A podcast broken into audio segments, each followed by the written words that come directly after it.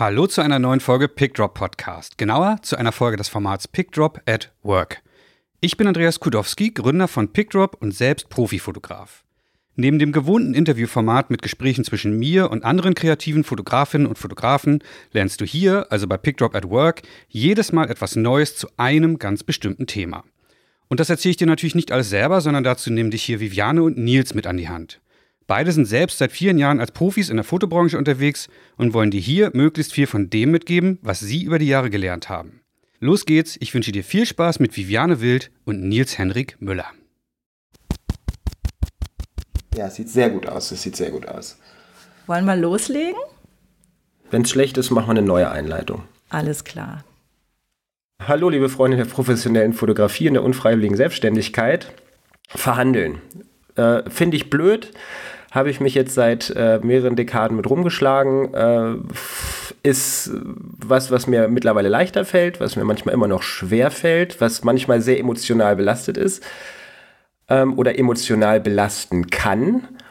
Und ähm, weil das so ist und weil ich festgestellt habe, dass es ein paar Kollegen gibt, denen es genauso gibt, habe ich äh, der Viviane mal vorgeschlagen, dass wir uns mit dem Thema auseinandersetzen. Und sagt Viviane, ah, das ist super, ich gebe in dem Bereich Workshops äh, oder habe schon Workshops gegeben.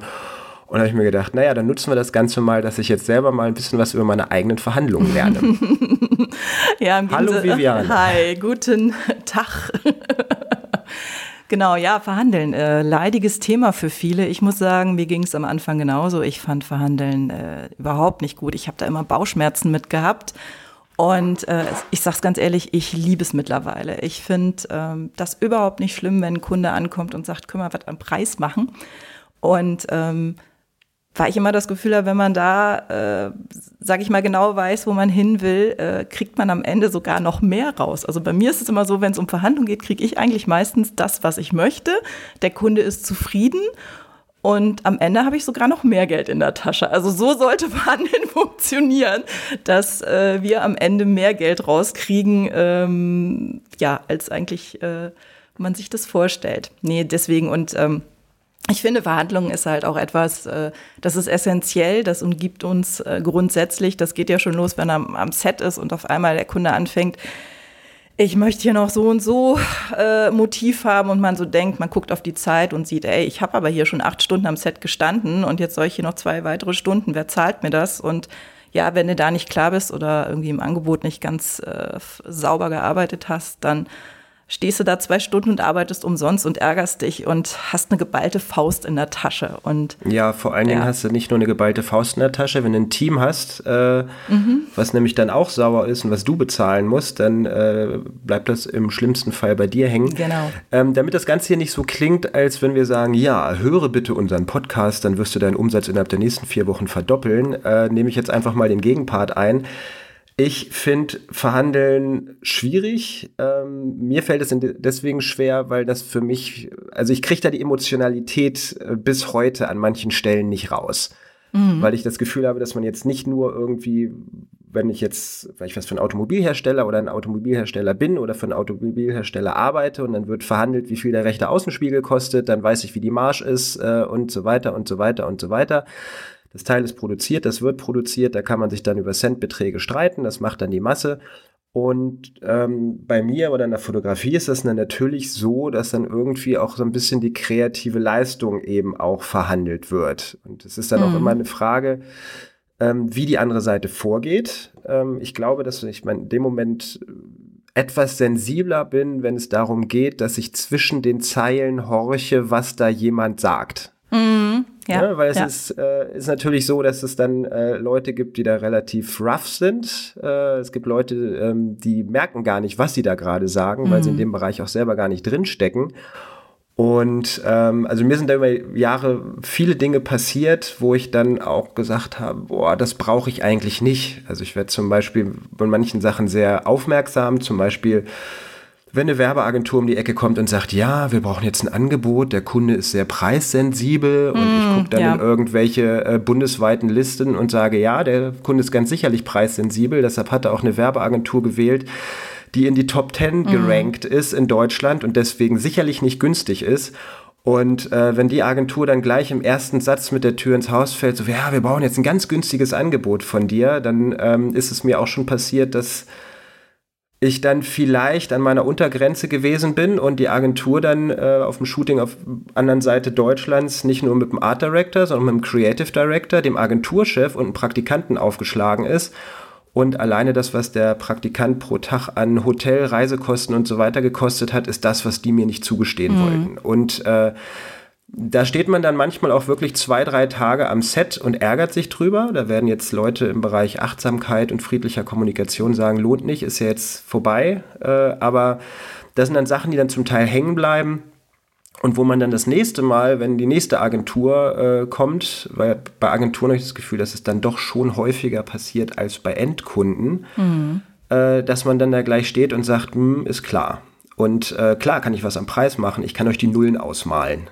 Und äh, natürlich äh, hilft das in dem Moment nicht und es ist wichtig, in dem Moment dann auch die Kurve wieder zu kriegen oder eben auch trotz der Tatsache, dass man vielleicht gerade emotional befangen ist, das Ganze professionell über die Bühne zu kriegen, weil sonst wird das auch nichts mit dem Auftrag. Aber ich muss sagen, dass mir das bei manchen Kunden je nach Kommunikationsart nach wie vor wirklich schwerfällt. Ja, ich sag mal, in so einer Situation, äh, ganz ehrlich, da wäre ich auch ziemlich angepisst, sage ich dir ganz ehrlich, weil das sind so Sachen, ich finde schon mal schwierig, wenn ein Kunde ankommt oder eine Agentur ankommt und direkt in der ersten Mal Mail schreibt oder in der Kommunikation sagt, ja, wir brauchen ein preisgünstiges Angebot. Ähm, dann frage ich mich immer, was ist denn unter dem Wording überhaupt zu verstehen? Was habt ihr denn für ein Budget? Also ich sag mal, ähm, ich bin zum Beispiel ein großer Freund davon. Ich habe das früher nie gemacht, habe das aber selber in einem Seminar mit äh, auf den Weg bekommen. Ähm, ich fange immer direkt am Anfang über den Preis an. Also ich fange gar nicht mehr an, groß äh, zu reden, was wollt ihr. Also klar, man, man redet natürlich immer darüber, was wollt ihr denn, was, was ist am Ende das Produkt, worum es geht, haben wir eine Werbung, haben wir einen Corporate Job, ähm, weil hängen ja auch Nutzungsrechte mit dran, die irgendwie kalkuliert werden müssen. Aber ich sage immer, äh, ja, wenn ihr, mit dem, äh, wenn ihr mit mir arbeitet an einem Tag in dem, in dem Bereich, dann koste ich die Summe X. So. Und ähm, wenn die mir dann hinten umfallen, dann weiß ich jetzt schon, dann brauche ich kein Angebot schreiben, dann brauche ich nicht mehr die Zeit investieren und dann ist das Telefonat nach zehn Minuten beendet. Und dann ist für mich auch klar, gut, dann ähm, passen wir nicht zusammen. Also mittlerweile habe ich das Standing und gehe damit auch vor und interessanterweise, seitdem ich das so mache, ähm, funktionieren meine Angebote auch besser. Also es, ich weiß, ich habe das früher anders gemacht und seit zwei Jahren, nachdem ich ähm, selber im Preisverhandlungen eine Schulung hatte, ähm, funktioniert es besser. Und es ist immer, ich glaube, es ist eine Frage, ähm, wie positioniert man sich? Und ich habe einfach mittlerweile für mich ganz klar meine Zahlen und sage, das bin ich oder da stehe ich. Und für den Job koste ich das und das oder da haben wir diese Summen X und gehe eigentlich direkt mit dem Preis rein und ähm, deswegen, wenn jemand sagt, äh, ja, wir brauchen da irgendwie äh, ein günstiges Angebot, dann sage ich, ja, klar, könnt ihr haben, dann müssen wir aber über Leistung gehen und nicht über Preise sprechen. Und ja, gut. Ähm, ähm, ich glaube, da können wir fast einsteigen. Ich mache das nämlich ganz anders. Mhm. ich äh, äh, habe von meinem ersten Fotografen, äh, äh, ich als, als, wo ich ganz kurz Assistent war, mal gelernt, sprich nie am Telefon äh, oder verbal über Preise. Lass dich da nicht auf Verhandlungen ein, da ziehst du immer den kürzeren. Ähm, bei mir geht es äh, in den Gesprächen tatsächlich erstmal wirklich fast nur über Leistung, was sie kriegen, was sie wollen. Das sind Abfragen und danach schreibe ich den sehr, sehr zeitnah ein Angebot. Ähm, ich glaube, dass das dann dazu führt, dass die sich das erstmal angucken können und dann eben auf der Grundlage dessen, was sie von mir schon bekommen haben an Informationen, an sonstigen Materialien, was wie wo aussieht, dass sie sich den Zettel erstmal angucken können und wenn sie umfallen, dann können sie auch wieder aufstehen an den Schreibtisch, nochmal drauf gucken und sehen, wie transparent das aufgeschlüsselt und sagen, ah, so schlimm ist das gar nicht. Lange Rede, kurzer Sinn, wir arbeiten komplett unterschiedlich, mhm. aber ähm, dann können wir jetzt gerne mal anfangen und du kannst mir sagen, warum Kunden denn überhaupt Preisverhandlungen starten. genau. Das ist ja immer erstmal die Frage, warum macht das ein Kunde? Und ich glaube, wir sind ja auch in bestimmten Punkten Kunden, wenn wir mal überlegen. Es gibt Situationen, wo wir selber irgendwie Preise erfragen. Und ähm, es gibt ja mehrere Sachen. Also ich glaube, der erste Spruch, den viele sagen, ist so, die Branche ist versaut.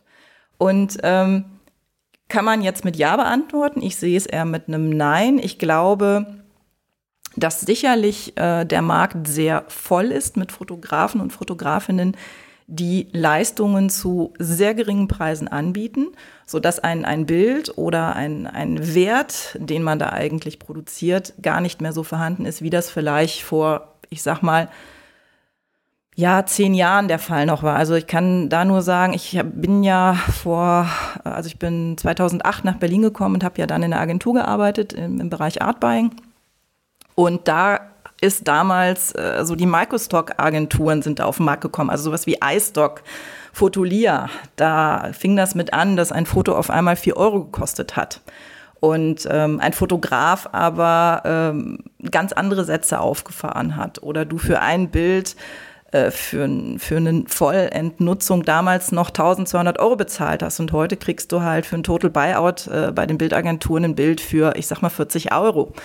Ähm, und damals war die Qualität der Bilder noch gar nicht so. Und das hat sich halt komplett geändert, dass der Markt mittlerweile ein, ja, einen wahnsinnigen Ausschuss hat an Bildern, wo, die du einfach für ein geringes Geld bekommst. Und ich glaube, da liegt auch so ein bisschen die Problematik drin, dass wir einfach äh, mittlerweile Kunden haben, die ganz andere Preise im Kopf haben und auch gar nicht mehr, sage ich mal, das sehen, was wir leisten. Es geht ja nicht nur um das Foto, sondern es geht ja auch um das Wissen, wie ein gutes Foto zustande kommt. Dass es eben nicht nur einfach der Klick ist, sondern ähm, ja, dass einfach das Bewusstsein des Kunden für den Preis eines Fotografen sich verändert hat.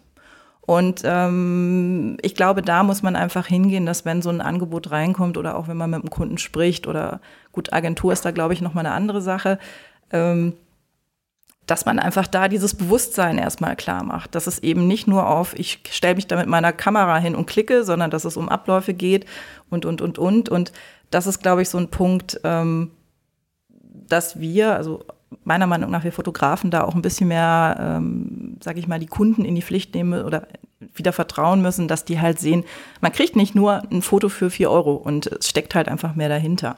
Vor allem, wenn es um Individualität gehen muss oder sollte. Also ich, im Endeffekt glaube ich, ähm, dass es da verschiedene Bereiche gibt, wo es auch unterschiedlich schwierig ist, ähm, das Ganze durchzukriegen.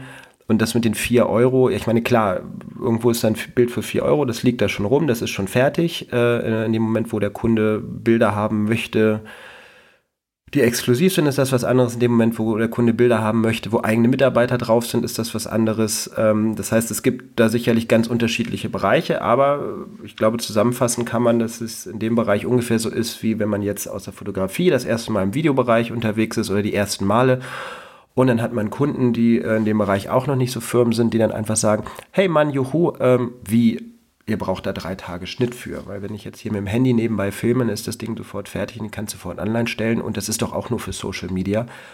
Und ähm, ich glaube auch, dass der, das Wichtige dann bei diesen Verhandlungen eben ist, dass man klar macht, was passiert hier eigentlich alles? Was habt ihr überhaupt angefragt?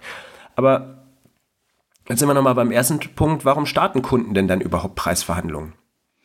Naja, ich denke, es gibt mehrere Faktoren. Es ist einmal, ähm, ja, dass erstmal, dass der Kunde immer das Beste für sein Geld will. Das heißt, dem nicht klar ist, was bekommt er denn für sein Geld. Was darauf zu schließen lässt, dass im Endeffekt das Angebot, was du geschickt hast, nicht sauber genug ist. Oder das, was du auch geklärt hast gerade, ähm, wenn dem Kunden nicht klar ist, äh, Summe X kostet das und das und das, ähm, und der einfach nicht versteht, warum dieser Preis. Und er sagt, äh, ich möchte aber mehr für mein Geld. Dann geht er oft in eine Verhandlung. Und ein weiterer Punkt ist natürlich, dass es Budgetrahmen gibt, oft bei Firmen oder auch bei Agenturen, die sagen, wir haben jetzt für diese Geschichte 15.000 Euro und dann liegst du, weiß ich nicht, 2000 Euro drüber und dann gehen die natürlich in die Verhandlungen, wenn die mit dir arbeiten wollen. Also ähm, das sind so zwei Faktoren, glaube ich, die sehr essentiell sind in so einer Geschichte. Also erstmal, dass das Angebot nicht lupenrein ist, was du geschickt hast, dass ganz nicht klar ist dem Kunden, was bekommt er für sein Geld. Ähm, dann der Punkt, dass es halt einen ganz klaren Budgetrahmen gibt, in den du nicht reinpasst wo man dann auch gucken muss, passt du überhaupt zu dem Kunden oder ist das überhaupt, äh, kommt man da überhaupt zu einem, einem Ergebnis, ob man überhaupt zusammenarbeiten kann. Und am Ende, ich sag mal, wie wir auch, jeder Kunde will das Beste für sein Geld. Und ähm, das sind so meiner Meinung nach die, die wichtigsten Punkte, warum ein Kunde überhaupt ins Verhandeln kommt. Und dann gibt's natürlich noch die kan äh, Kandidaten, die einfach verhandeln, weil sie daran Spaß haben und äh, sagen, ach ja, Schnäppchenjäger-Mentalität, ich will da aber jetzt irgendwie noch 10 Prozent und äh, die gibt es natürlich auch, wobei ich denen seltener begegnet bin in, in meinen zehn Jahren jetzt als selbstständige Fotografin. Also ich glaube, einen Bereich hast du noch vergessen und zwar ist das, äh, das bei mittleren und großen Firmen oder Großkonzernen, da gibt es noch den Einkauf. Das ist eine eigene Abteilung und äh, die müssen verhandeln. Das ist deren Job. Und äh, das ist tatsächlich äh, bei manchen Firmen so, dass die an Verhandlungen gemessen werden. Ne? Das heißt, da wird geguckt, wie ist das erste Angebot, was da reingekommen ist. Und äh, wenn sie am Ende des Tages dann so und so viel Prozent rausgehandelt haben, dann werden diese Prozente, äh, glaube ich, irgendwie unternehmensintern als Gewinn für die äh, Abteilung verbucht. Und deshalb sind die angehalten, eben ein Minimum von, ich weiß nicht wie viel, äh, einzukalkulieren. Ähm, deswegen macht es auch in vielen Bereichen grundsätzlich sowieso Sinn, was natürlich, äh, obwohl, nee, wenn man jetzt, wenn du jetzt am Telefon deine Sachen schon sagst, dann weißt du ja selber, ob du da einen Puffer drin hast oder nicht. Aber einen gewissen Puffer zu haben, um Zweifel jemandem noch mal was zu geben, da kann man auch drüber nachdenken. Ähm, das wird sicherlich auch nochmal Inhalt sein, wenn nicht in, diesem, äh, in dieser Folge, dann im Bereich, äh, in der Folge Angebot. Aber lange Rede, kurzer Sinn, es gibt ganz unterschiedliche Motivationen. Ähm, es gibt äh, professionelle Motivationen zu verhandeln. Ähm, es gibt äh, Verhandlungen, die nur deswegen zustande kommen, weil eben das Angebot oder die Kommunikation des Fotografen vorher nicht klar genug war und dem überhaupt nicht klar ist, warum die Sachen so viel kosten oder das Angebot vielleicht nicht transparent genug ist es gibt die Schnäppchenjäger, es gibt äh, ja die versaute Branche taucht auf, gibt es manchmal, äh, gibt manchmal immer wieder äh, durch manche Foren geistert das von irgendwelchen ähm, Magazinen, die dann eben äh, einen Tagessatz haben, der äh, 50 Prozent unter dem normalen liegt und dann noch einen Halbtagessatz anwenden wollen. Also ist der Dinge vielfältig und deswegen, um Emotionalität äh, zu verhindern, müssen wir jetzt einfach schauen, okay, wie kann man da gezielt vorgehen? Weil Emotionen setzen immer dann an, wenn man keine eindeutigen Werkzeuge hat, wo man sagt, okay, so gehe ich mit der Situation um. Genau. Also, was ist denn jetzt die mhm. Basis, um von unserer Seite überhaupt verhandeln zu können, Viviane? Ja, da geht's schon los. Also ich glaube, das ist das Wichtigste gesagt. Also all die Punkte, die wir gerade aufgeführt haben, dass man das erstmal nicht persönlich nimmt. Damit geht's ganz, ganz groß los, weil im Grunde genommen ist es ja so, wenn sich jemand ähm, erstmal für dich interessiert oder für deine Art der Fotografie, dann hast du erstmal schon mal einen Interessenten, der ja deine Sachen gut findet. Ich glaube, das muss man immer im Kopf haben. Und ähm, da kommen wir eigentlich schon mal auf den Punkt. Ich glaube, was für eine ausschlaggebende und gute Verhandlung wichtig ist, ist, dass du selber genau weißt, wo stehst du denn? Wer bist du denn überhaupt? Weil ähm, in dem Moment, wo dir nicht ganz klar ist, äh, wie positioniere ich mich denn im Markt, vor allem auch, auch wie ist denn mein Budgetrahmen und wo stehe ich denn tagessatzmäßig? Wenn du das nicht weißt von vornherein, dann hast du keine gute Position, weil immer nur dann, wenn du genau weißt, ähm, deine Fakten kennst, kannst du auch ganz anders gegenüber dem Kunden auftreten. Also dieses auch, was bin ich mir wert? das ist ein ganz wichtiger Punkt. Also habe ich einen Tagessatz von, ich sag mal vielleicht als jemand, der gerade einsteigt, von, von irgendwie einen Tausender am Tag oder bin ich jemand eher, der mit, mit 2500 oder 3000 Tagessatz reingeht. Aber das musst du von vornherein wissen. Und ähm, wenn du das nicht ganz klar für dich irgendwo vielleicht mal niedergeschrieben hast oder ähm, dir irgendwo hinter die Ohren geschrieben hast, dann kannst du auch überhaupt nicht in eine Verhandlung gehen. Also diese, diese grundsätzliche Basis erstmal. Das ist ein, ist ein ganz wichtiger Punkt. Wo kriege ich die Informationen denn her? Im Grunde genommen über Podcast wie unseren. Naja, nee, nee, nee, nee. nee so einfach, nein, na, so nein, einfach ist nein, das ja nicht, ne? Weil ich meine, äh, Andreas hat zwar irgendwann mal angeregt, dass man mal eine Ausgabe macht, Let's Talk About Money, wo man mal eben einen Haufen Fotografen reinholt, die halt wirklich mal knallhart darüber reden, was sie tatsächlich verdienen. Mhm. Äh, obwohl im Deutschen dieses Verdienen ist sehr blöd oder welches Geld sie machen, was sie pro Tag kosten. Ähm, trotzdem, du hast jetzt gerade äh, äh ein Tausender, du hast 2000, 2500 genannt. Das ist für, äh, glaube ein Großteil der Hörer doch eher der obere Bereich. Ne? Wir haben jetzt gerade in diesem äh, ganzen Printbereich ganz gerne auch Tagessätze nur von 350, 500, 600 Euro. Ähm, Im unteren Eventbereich werden andere Tagessätze bezahlt. Ähm, es gibt viele Fotografen, die im dreistelligen Bereich arbeiten, auch für äh, Corporate- und Business-Kunden. Und deswegen Positionierung im Markt, was bin ich wert, was bin ich mir wert.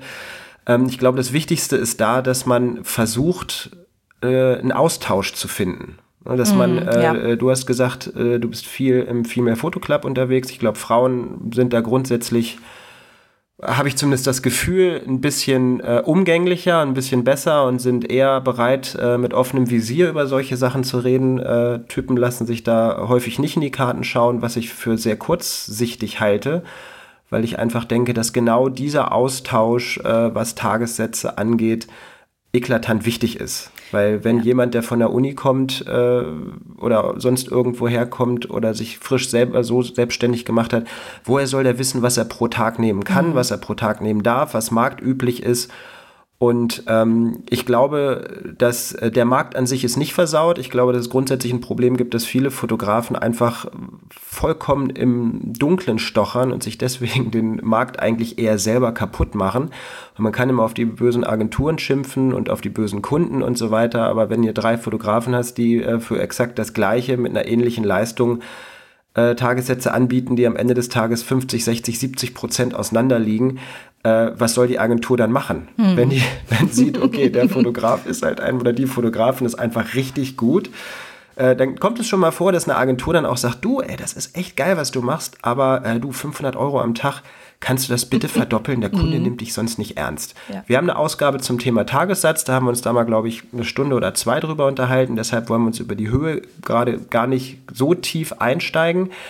Aber wichtig ist, was du gesagt hast, die Positionierung im Markt, was bin ich mir wert und das, wenn ich dich richtig verstanden habe, der du jetzt da mein Verhandlungscoach bist, ich mache mir die Gedanken, bevor ich die Kunden habe. Richtig. Richtig. Ja, das heißt, äh, vom Grundprinzip ist das so, als wenn ich, was ich was, eine Fliegenklatsche habe, bevor der Sommer anfängt. Das heißt, genau. ich habe alles, äh, ich habe den Tagessatz, ich weiß, wie die Einzelsachen sind, ich habe vielleicht auch zu eigenen Dienstleistern schon Kontakt aufgenommen, damit ich weiß, was kosten meine Assistenten im schlimmsten Fall, im besten Falle, äh, was kosten Visagisten. Übrigens, Achtung, Spoiler, die sind in unterschiedlichen Bundesländern, unterschiedlichen Städten sind es zum Teil unfassbar große Unterschiede. Also wer Hamburger oder Berliner Preise gewöhnt ist, der wird in München vollkommen von äh, von der Stange fallen. Ist mir auch jetzt an, passiert.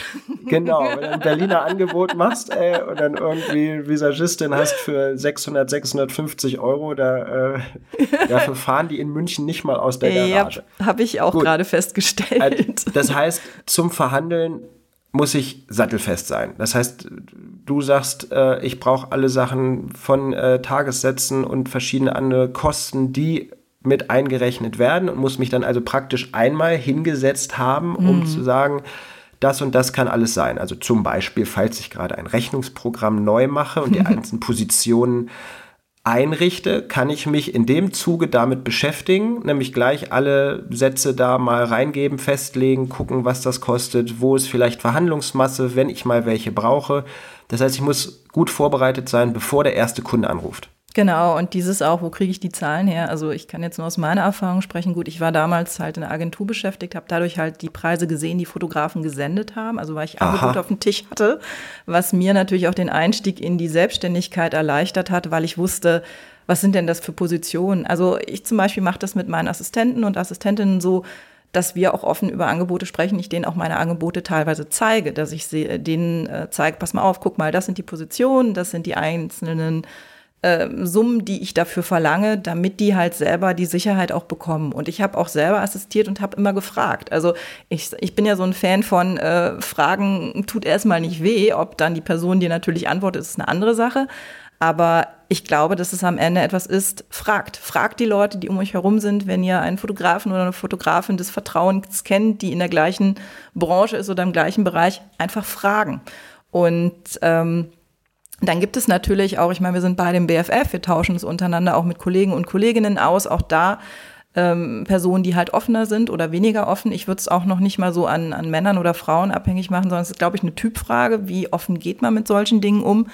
Und ähm, ich glaube, wir beide sind da eher der offenen Natur und sprechen einfach Dinge an, wie sie sind.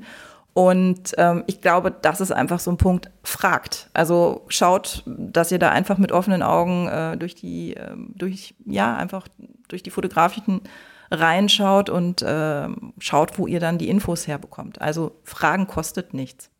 Ähm, ich glaube, was ein ganz wichtiger Punkt ist, also das habe ich auch irgendwann mal auf den Weg bekommen, ähm, ist auch so ein ganz wichtiger Punkt, sich zu fragen, was brauchst du denn im Monat? Also was soll am Ende dein Gewinn sein? Also das, was du verdienen möchtest. Und ähm, ich habe mir irgendwann angewohnt, nicht mehr in Zahlen zu denken, sondern in Kunden. Weil wenn du sagst, du, nehmen wir mal an, du brauchst 10.000 und ähm, dann kannst du zum Beispiel auch sagen, okay, ich kann entweder zwei Kunden akquirieren, die jeweils 5.000 zahlen oder ich kann 100 Kunden akquirieren, die am Ende mir 100 Euro zahlen. Dann kommst du am Ende auf die gleiche Summe, hast aber viel mehr Arbeit und viel mehr ähm, ja, Aufwand. Und es ist halt viel, viel schwieriger, 100 Leute zu akquirieren, anstatt zwei.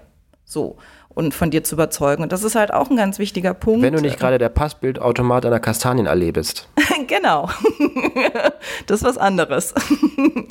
Aber so grundsätzlich einfach mal anders da rangehen, gar nicht so in Zahlen, sondern wirklich zu überlegen, was brauchst du? Das ist ja auch ein Ansatz zu gucken, ähm, wo komme ich denn, wo komme ich denn hin? Wo muss ich denn hin, um am Ende meine ganzen ähm, ja, Posten bezahlen zu können, wie Miete, wie dein Essen, wie äh, Auto, Fahrrad, keine Ahnung, was du alles brauchst, Kamera, die auch mal kaputt geht und ähm, daraufhin zu überlegen, ja, wie viele Kunden brauche ich denn im Monat und äh, dann auch zu schauen, welcher Bereich ist es denn und wie hochpreisig müssen die Kunden sein.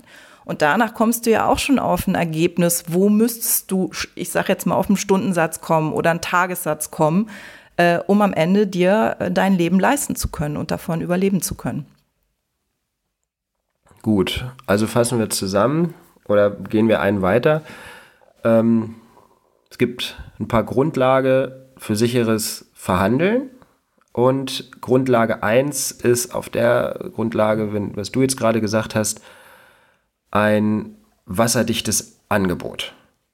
Genau, also da auch noch mal ganz ganz klar, also auch was ich habe selber Angebote ge geschrieben, die einfach teilweise am Anfang Mist waren, sage ich ganz ehrlich. Da habe ich selber dann beim Shooting gemerkt, Mist, das hättest du anders aufschreiben müssen. Ich habe am Anfang Angebote gehabt, wo keine AGBs drin standen, das erste Jahr. Äh, auch ganz, ganz böse, je nachdem, wie man da als Kunden hat. Ähm, es gibt auch Kunden, die damit mit dir spielen, die halt auch am Anfang merken, wenn du da nicht sicher genug bist, dass sie genau dann äh, versuchen, mehr zu bekommen. Also es geht zum Beispiel auch damit los, dass äh, ich sag mal so, ich weiß nicht, welcher Fotograf oder Fotografin das macht. Bei mir ist es zum Beispiel so, dass äh, bei mir ein Tag auf acht Stunden begrenzt ist. Und das steht auch drin. Ich mache einen Tag, acht Stunden und jede weitere Stunde wird als Option bei mir als Überstunde berechnet. Für mich und auch für die Personen, die mit mir arbeiten. Ob das Haar- und Make-up ist, Visa, Praktikant, äh, nicht Praktikant, ähm, Assistent. Und das steht bei mir im Angebot. Das heißt, nur als Beispiel, wenn du am Set stehst und jetzt kommt ein Art Director und hat noch eine mega Idee und ihr sagt, ja, cool, machen wir, setzen wir um. Und du guckst auf die Uhr und es ist mittlerweile 19 Uhr und du denkst so, scheiße, ja, eigentlich wäre jetzt mein Arbeitstag vorbei, dafür ähm, bin ich gebucht worden. Und dann stehst du halt noch zwei Stunden am Set und die werden dann bei mir bezahlt, weil ich sagen kann, ja, wir können das gerne machen. Denk dran am Angebot, dann sind es Überstunden. Oder auch so Sachen wie, das hatte ich jetzt auch den Fall, ich habe halt wieder mein Angebot geschrieben, Kunden wollten mehr Motive haben, als in diesem Tag verankert waren, hatten aber nicht das Budget, um noch einen zweiten Tag bezahlen zu können oder wollten das Geld nicht ausgeben. Und am Ende haben wir dann im Vorfeld schon gesagt, okay, es sind zwei Stunden mehr, aber dann gibt es halt die Überstunden dazu. Und, also ähm, bevor wir jetzt eine komplette Ausgabe zum Thema Angebot machen, netter Versuch, äh, schön, schön, schön, einmal, schön einmal links abgebogen und überholt. Ähm, also wasserdichtes Angebot heißt, dass die äh, Preise sauber sind und das heißt vor allen Dingen, dass der Umfang ganz klar geklärt ist. Das heißt, genau.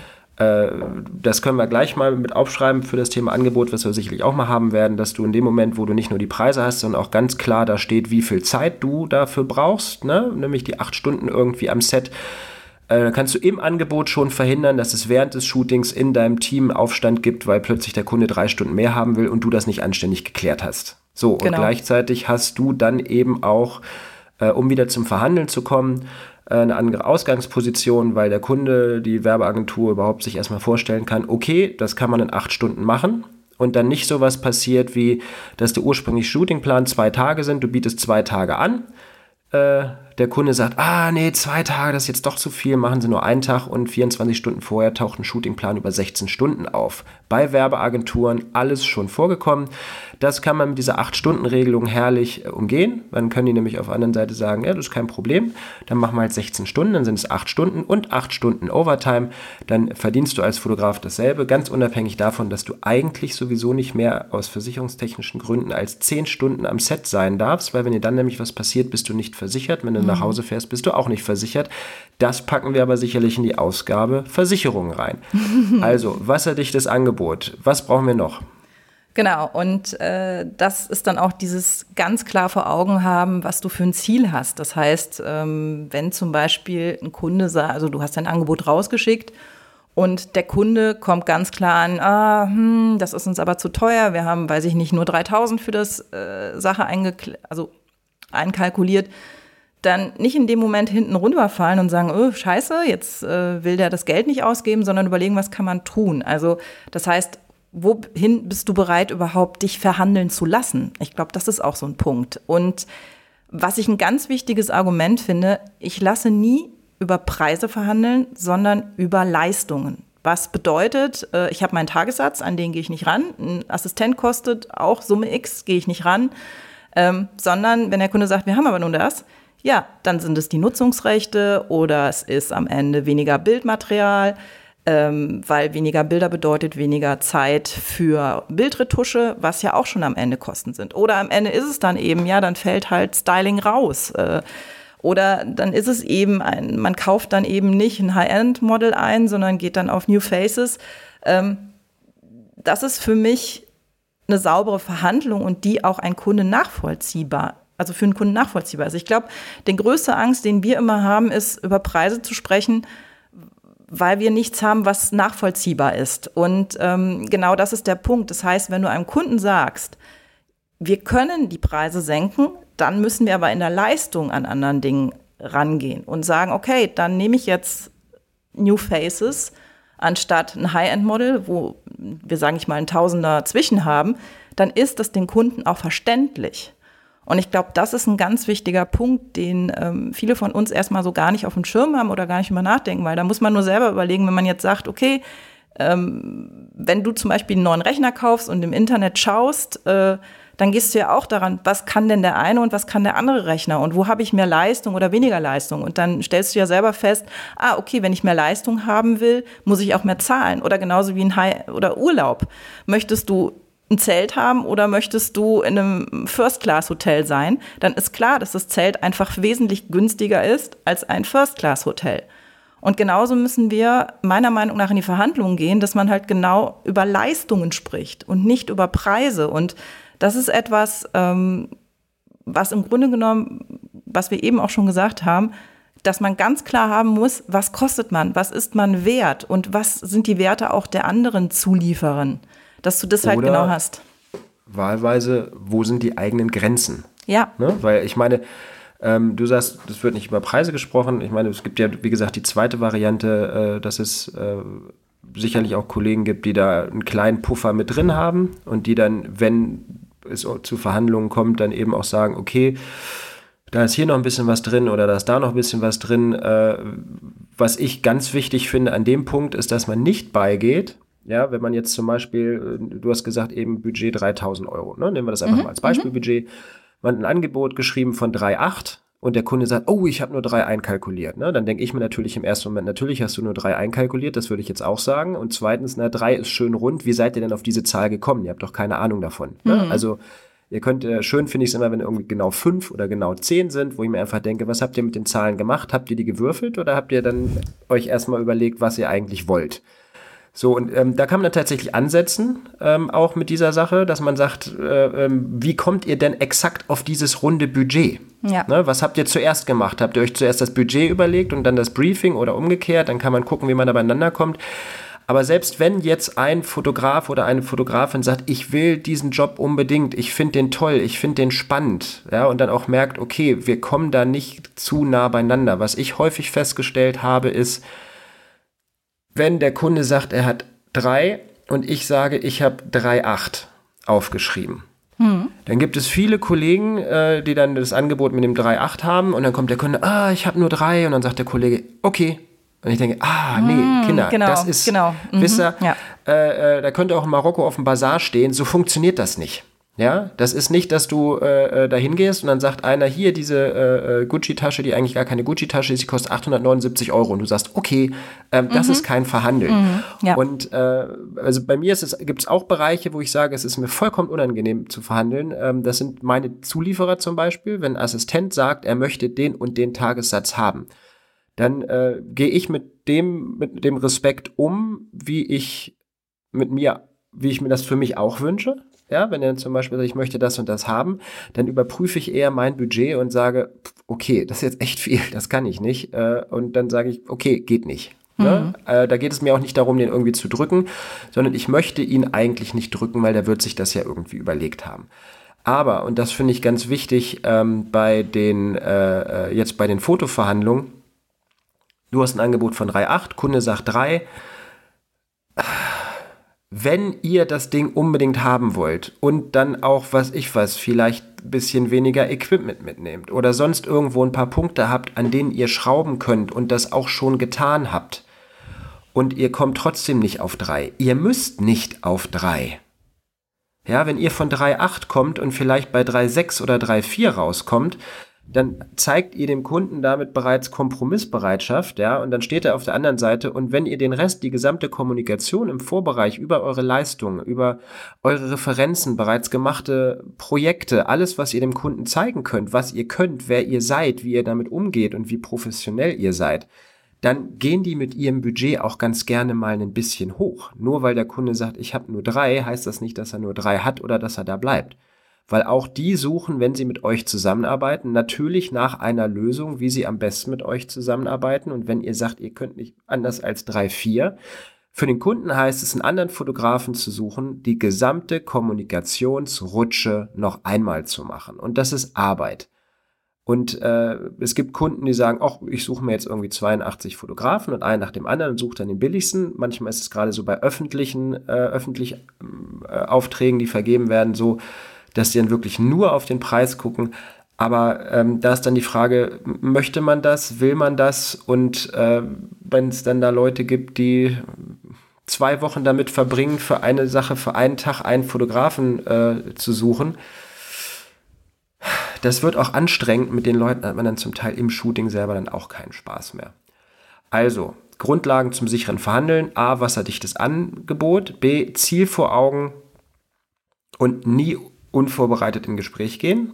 Mhm. Wenn natürlich jetzt ein Kunde einfach anruft äh, äh, bei dir, wo du dann direkt mit dem Preis um die Ecke kommst, heißt das ja, dass man äh, eigentlich immer vorbereitet sein muss. Ne? Genau. Also immer den Rettungsring unterm Arm haben oder sonst irgendwas in der Tasche. Wenn man sich die Zahlen nicht merken kann, dann äh, hat man vielleicht einen Zettel im Portemonnaie. Ich weiß nicht, wie du das machst.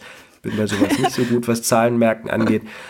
Ähm, dann sagst du nicht über Kosten verhandeln, sondern über Leistung. Genau. Hm, fand ich Finde ich auch einen sehr guten Ansatz. Finde ich spannend. Ob man den jetzt teilt oder ob man sagt, man hat einen Puffer drin, wo man sagt, da geht man nach, wie man kommuniziert. Ich glaube, es ist wichtig, dass man weiß, wie man selber kommunizieren möchte. Genau.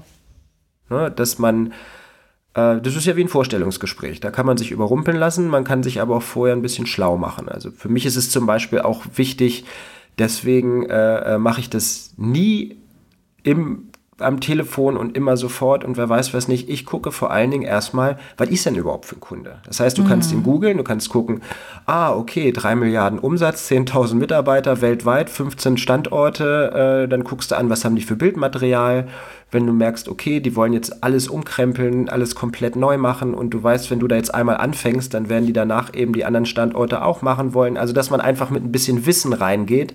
Und ich versuche zwischen dieses Erstgespräch und äh, mein Angebot eben dieses Wissen auch daz dazwischen zu bringen, um eben, ähm, wenn die dann sagen, es ist mir zu teuer, habe ich eine andere Verhandlungsposition, weil ich schon sehr viel über den Kunden weiß und auch sehr viel darüber weiß, was er brauchen könnte.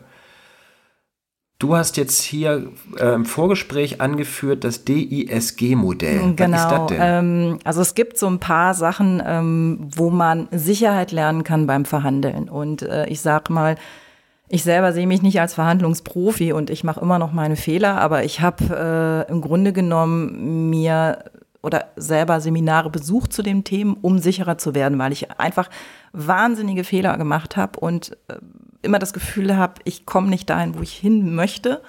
Habe auch oft nicht ähm, so argumentiert, wie ich das hätte machen sollen. Ich bin nämlich über Preise gegangen und nicht über Leistung und stand am Ende da und war sehr unglücklich. Und da habe ich gedacht, das kann so nicht sein. Und es gibt ein sogenanntes DISC-Modell.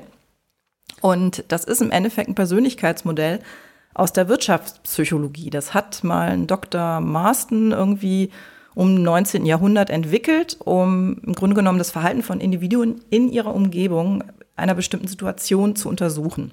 Also Disk ganz kurz dazwischen, D-I-S-G. Genau, das kommt ne? von. Nicht die CD, sondern nee, nee, äh, hinten äh, mit dem G. Genau, das ist im Endeffekt Kurzbegriff für die Persönlichkeitstypen. Es gibt den Persönlichkeitstyp Dominant für D, Initiativ für das I, S für Stetigkeit und G für Gewissenheit. Deswegen das Disk-Modell.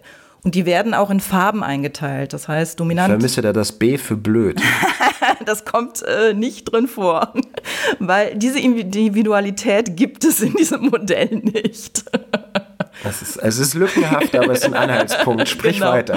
Genau, und äh, im Grunde genommen geht es bei dem Modell erstmal darum, ähm, Menschen oder Persönlichkeiten herauszufinden und sich selber auch besser kennenzulernen, was man denn selber für eine Persönlichkeit ist. Und wir kennen das selber in der Kommunikation. Du kriegst eine E-Mail oder einen Anruf und ähm, hast so ein bisschen das Gefühl, ja, du kommst entweder mit der Person nicht klar oder die ist sehr unterkühlt oder wieso fragt die denn jetzt permanent nach und äh, fühlst dich persönlich dadurch angegriffen. Und oft hat das damit zu tun, dass äh, so deine Persönlichkeit ähm, sage ich mal, mit der Art der Kommunikation erstmal nichts anfangen kann.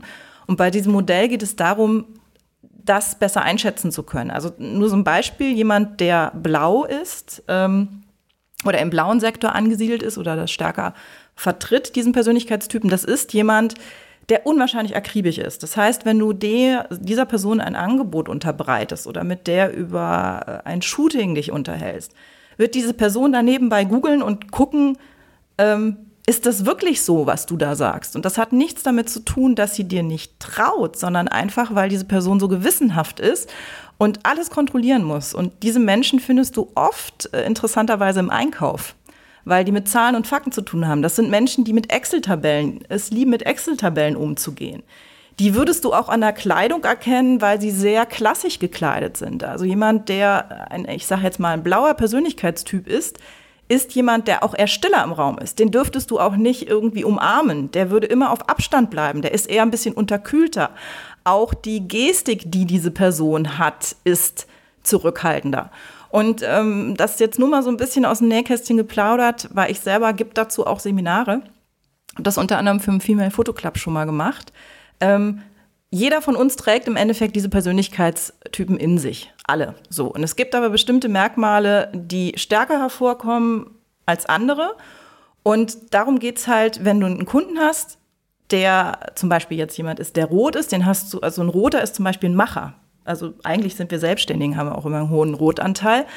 Ähm, Zumindest sind, die, die davon leben können. Genau. Ich habe zum Beispiel einen hohen Rotanteil ähm, ist eine relativ dominante Persönlichkeit. Das heißt, wenn du mit so einer Person im Raum bist, das ist oft Manager-Ebene. Das heißt, jemanden, der tritt den Raum ein und der ist laut, sage ich mal, im Sinne von festes Auftreten, ähm, ist jemand, der im Endeffekt immer im Ist-Zustand ist. Das heißt, mit so jemandem zum Beispiel über Preise zu verhandeln, bedeutet, dass diese Person in dem Moment, wo du mit der in die Verhandlung gehst, genau wissen muss, okay, wenn ich mich heute entscheide, ist ein schneller Entscheider, dann weiß ich, dass ich den und den Vorteil habe. Das ist jemand, der nie nach hinten guckt oder nach vorne, der ist immer im Jetzt und der will wissen, was habe ich für einen Vorteil, wenn ich mich jetzt entscheide. Und das hat auch ganz viel mit Verhandeln zu tun. Das heißt, wen hast du da vor dir? Was kannst du dieser Person auch für ihren Persönlichkeitstypen mit auf den Weg geben, dass der sich für dich entscheidet? Und ähm, das sind so Modelle, die einem helfen können, sicherer im Verhandeln zu werden und auch wegzukommen von diesem Dinge persönlich nehmen, weil man es anders einordnet. Und das ist im Endeffekt, ich sag mal, so ein, so ein Werkzeug, mit dem man am Ende erfolgreicher äh, verhandeln kann. Führt, also kurz zusammengefasst, ja. der oder die gegenüber ist nicht scheiße, der ist nur anders. Genau. Ja. Ah, okay. Im Grunde genommen ja. Und, ähm, und oft trifft man, also ich kenne das auch selber, ich habe oft dann Kunden gehabt oder E-Mails gehabt, dachte ich, boah, ist das unverschämt. Kennt man. Hat man, liest man die Mail durch und denkt, boah, ist das unverschämt. Und jetzt habe ich diesen Gedanken gar nicht mehr, weil ich alleine in dieser Mail merke, okay, da ist jemand, ähm, der eher ein blauer Typ ist und der sehr akribisch ist und der will mich gar nicht oder die will mich nicht angreifen, sondern die will einfach ihre Sicherheit bekommen. Und äh, um nichts falsch zu machen. Und das sind so Dinge, die du erkennst, wenn du einmal so dieses Disk-Modell in einem Seminar hattest. Ähm, was im Endeffekt nicht schwer ist, äh, ist auch etwas, was im Grunde genommen alle, die im Einkauf arbeiten, auch gelernt haben. Das ist nämlich das Problem. Die Leute, die im Einkauf sitzen, mit denen du verhandelst, die sind geschult. Und ähm, warum sollte man sich selber nicht so eine Schulung antun, äh, damit man dann auf gleicher Ebene verhandeln kann? Äh, Spoiler an der Stelle, wenn ihr mit einem Einkauf eines größeren Unternehmens verhandelt, es gibt übrigens zwei Verhandlungstypen. Es gibt den guten Bullen und es gibt den bösen Bullen. Äh, der böse Bulle sagt, dein Angebot ist zu teuer, du bist 15% teurer als alle anderen, wenn du da nichts machst, fliegst du raus. Und äh, der gute Bulle, der sagt, ja, wir wollen unbedingt mit dir zusammenarbeiten. Also die Atmosphäre ist auch so toll und äh, ich habe das jetzt aus der Abteilung auch gehört, die dich buchen möchte und ähm, ich wollte dir, weil die wollen dich wirklich haben, ich wollte dir einfach mal sagen, da sind noch zwei andere FotografInnen im Rennen und die sind zufällig, also die sind beide, du bist der teuerste, die sind 15% günstiger. Äh, auffällig an der Stelle sind, dass es bei beiden 15 Prozent ist und dass es auch ansonsten 15 Prozent ist. Aber das Ziel von denen ist das gleiche. Sie müssen halt drücken, äh, äh, setzen nur eben wahlweise ganz bewusst einen ziemlich heftigen Druck ein oder versuchen das irgendwie über diese äh, Persönlichkeitsschiene. Und da ist übrigens der Punkt, äh, ähm, da würde ich gerne wieder ähm, nach vorne gehen, ähm, wo du gesagt hast, du sprichst am Telefon über Zahlen.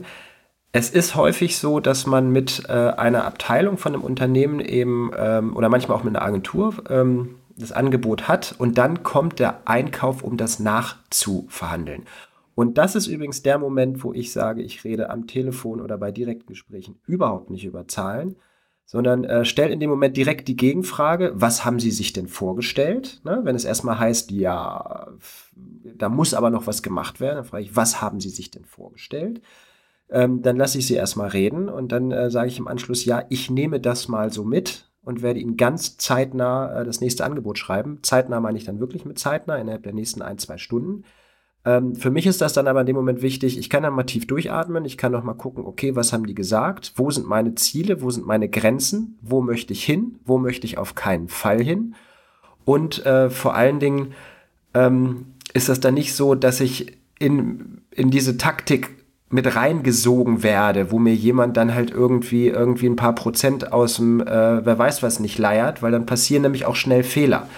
Weil wenn jemand insgesamt 10% einsparen muss, äh, der Tagessatz aber nur ein kleiner Teil in der Gesamtrechnung ist und ich noch Team und wer weiß was nicht mit drin habe und sage, ja, 10 nicht, aber ich kann Ihnen 5 geben, äh, und dann ist es aber äh, ein Angebot von 10.000 gewesen, dann sind 5% 500 Euro, dann gehen die 1 zu 1 von meinem Honorar runter, weil ich nämlich die Assistenten und Visagisten nicht weniger bezahlen kann. Und das Equipment, was ich vielleicht renten muss, wird ja auch nicht billiger. Und ähm, da sind wir wieder bei dem ähm, am Anfang, dass man sagt, man braucht Ziele, man muss wissen, wo man hin möchte. Und für mich ist dieses ähm, überhaupt nicht direkt dann über Zahlen sprechen, wenn jemand vom Einkauf da gegenüber sitzt und bohrt. Ja, dann sage ich, ich äh, nehme das jetzt hier mit. Wir können auch die anderen Posten durchgehen, was sie sich da vorgestellt haben. Ich schreibe das ja als und ich schicke ihnen gleich ein neues Angebot. Ähm, selbst wenn er dann sagt, ich brauche das aber jetzt sofort, ne, so schnell kann das gar nicht gehen, dann äh, kann man da auch ruhig einfach mal strikt sein, eine Stunde später das Angebot hinterher schreiben, weil in, wenn man in dem Moment einen Fehler macht, und dann eben zehn Jahre für dieses Unternehmen arbeitet, aus diesem Fehler kommst du nicht mehr raus und der kann halt richtig teuer werden. Und deshalb ähm, glaube ich, ich weiß nicht, ob Viviane mich da unterstützt, dass es für manche Situationen, die man sich im Vorfeld vorstellen kann, eben auch so eine Art Notbremsen gibt. Ne, dass man sagt, okay, da reagiere ich, wenn sowas passiert, immer so und so, damit mich der Einkauf oder irgendjemand ich will jetzt nicht sagen übers Ohr haut, ja, aber damit ich nicht in Bereiche gedrängt werde, in die ich nicht rein möchte.